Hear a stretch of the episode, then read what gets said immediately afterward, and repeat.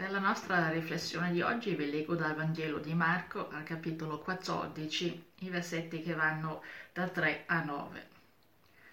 Gesù era a Betania in casa di Simone il lebroso. Mentre egli era a tavola, entrò una donna che aveva un vaso di alabastro pieno di olio profumato, di nardo puro, di gran valore. Rotto l'alabastro, gli versò l'olio sul capo. Alcuni indignati si dicevano tra di loro perché si è fatto questo spreco d'olio?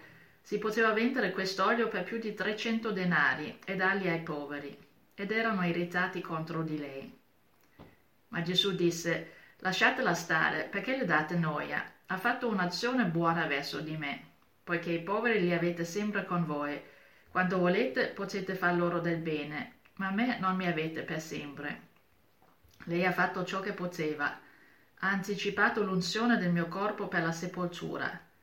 In verità vi dico che in tutto il mondo, dovunque sarà predicato il Vangelo, anche quello che costei ha fatto sarà raccontato in memoria di lei. Amen. Si fa quello che si può. Quando usiamo questa espressione, spesso lo facciamo con un tono un po' rassegnato, come per dire facciamo il possibile e poco probabilmente non basta, ma di più non possiamo proprio. Ma a ben vedere è veramente poco fare quello che si può. Non si potrebbe capovolgere il senso di questa frase e dire che significa invece dare il massimo, tutto ciò che è nelle nostre possibilità? Almeno è così che Gesù intende queste parole quando dice qualcosa di simile nel brano che abbiamo ascoltato dal Vangelo di Marco. Dice, lei ha fatto ciò che poteva di questa donna che gli ha versato l'olio sul capo. E appunto non lo dice per sminuire il suo gesto, ma al contrario per esaltarlo, per fare di lei un esempio da ricordare anche per future generazioni di credenti. Vediamo perché e vediamo cosa vuol dire per noi fare ciò che possiamo. Molte persone si davano un gran da fare in quei giorni prima di Pasqua nei quali si svolge il nostro episodio biblico. Volevano sfruttare al massimo le circostanze e anche le proprie possibilità e calcolavano come meglio arrivare lì dove volevano arrivare. Il loro scopo era quello di disfarsi di Gesù. Prima e dopo il brano che abbiamo ascoltato noi, troviamo raccontati i preparativi per la morte di Gesù. I versetti che precedono il nostro episodio raccontano come i capi dei sacerdoti e gli scribi, così leggiamo, cercavano il modo di prendere Gesù con inganno e ucciderlo. Infatti dicevano non durante la festa, perché non vi sia qualche tumulto di popolo. Per arrivare a questo loro scopo sfruttavano la loro posizione di autorità e di potere e contavano sul momento favorevole prima dell'inizio della festa. Dopo la nostra lettura si trova invece il racconto di come Giuda ha deciso di tradire Gesù. Giuda Iscariota, scritto, uno dei dodici, andò dai capi dei sacerdoti con lo scopo di consegnare loro Gesù. Per poterlo consegnare, Giuda sfruttava la sua vicinanza a Gesù, la conoscenza delle sue abitudini e dei suoi spostamenti, sfruttava il fatto di essere uno dei dodici. In mezzo, come inconiciato da questi preparativi per la morte di Gesù, c'è poi l'episodio della donna a Betania, una donna che viene a fungere da contrasto alle autorità religiose, a Giuda e a tutti coloro che rifiutano Gesù. Una donna che anche lei prepara Gesù per la morte e lo fa usando le sue possibilità, facendo quello che può, ma spinta dall'amore. Gesù è seduto con molti altri a tavola in casa di Simone il lebroso a Betania, appena fuori Gerusalemme, quando una donna sconosciuta entra in casa e si dirige verso di lui. In mano ha un vaso di alabastro.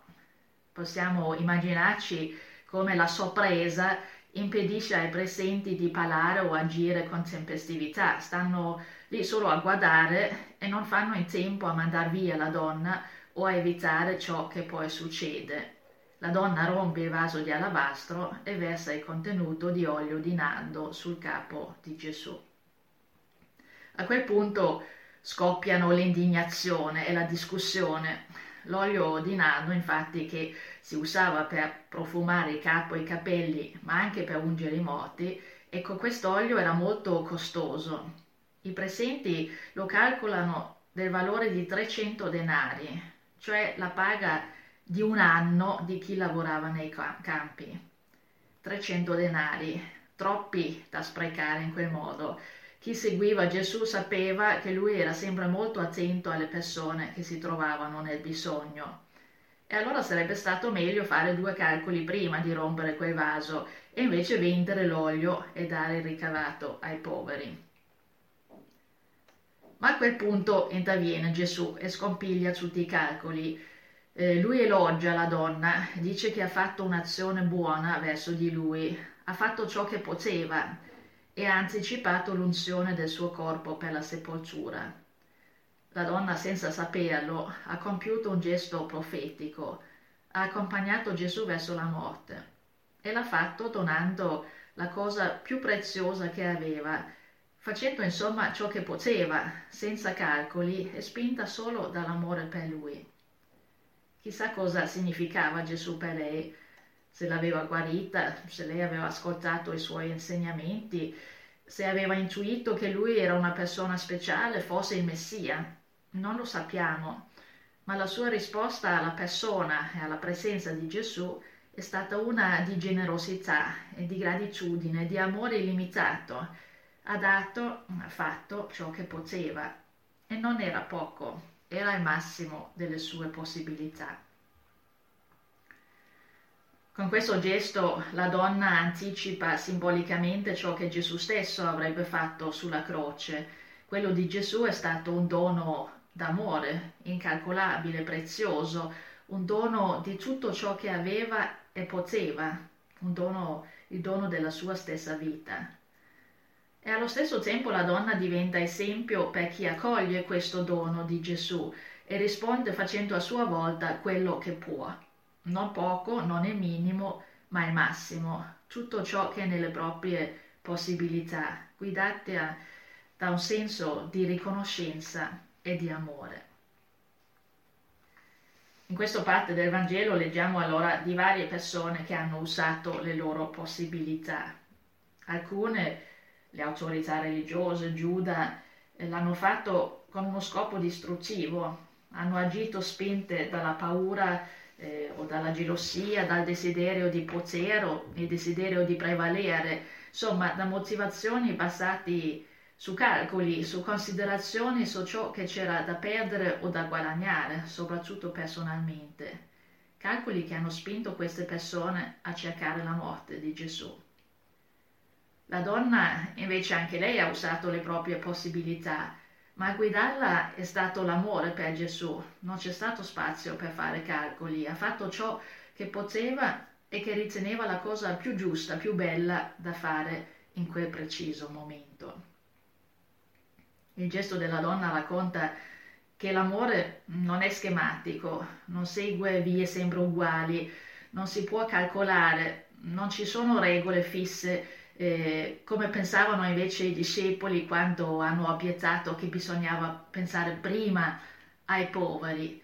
Eh, ogni volta l'amore risponde in modo diverso, ma adeguato, completo a una persona, a una situazione o a un bisogno in particolare. Anche noi abbiamo delle possibilità da mettere in gioco nella nostra risposta a Gesù e nelle nostre relazioni con gli altri. Insomma, tutti abbiamo qualcosa da fare o da dare in termini materiali, così come in quelli di eh, talenti, capacità, tempo, conoscenze e molt'altro. Come decidiamo di usare queste possibilità dipende dalle motivazioni che ci spingono. Anche noi siamo abituati a calcolare sempre rischi e guadagni, soprattutto in termini personali. E qualche volta anche la fede con le migliori intenzioni può diventare un po' troppo schematico, troppo rigido. Gesù, con il suo elogio della donna, invita a pensare fuori dagli schemi. spinti dall'amore per lui e per il prossimo, spinti da un amore che non fa calcoli, ma fa quello che può, non poco, mai abbastanza certo, ma comunque il massimo. Amen.